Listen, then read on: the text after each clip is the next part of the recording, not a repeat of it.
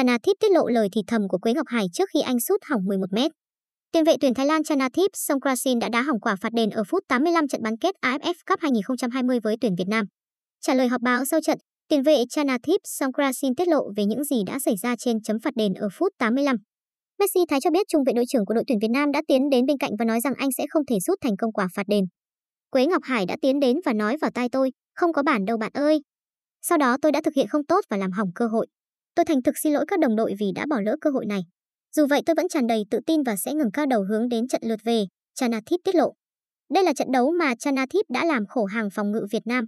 Anh tạo ra sự kết dính tốt giữa các cầu thủ Thái Lan. Đánh giá bản thân về những gì đã thể hiện, tiền vệ số 18 nói, tôi có bàn đầu tiên khá may mắn, nhưng cầu thủ Việt Nam đã mắc lỗi và tôi đã trừng phạt họ, còn bàn thắng thứ hai tôi nghĩ là rất tốt. Tôi vui vì đã có đóng góp cho đội. Toàn đội đã chơi theo những gì chúng tôi và huấn luyện viên Mano Polking tin tưởng. Tuy vậy, bán kết AFF Cup 2020 mới nửa đường thôi và chúng tôi cần phải tập trung.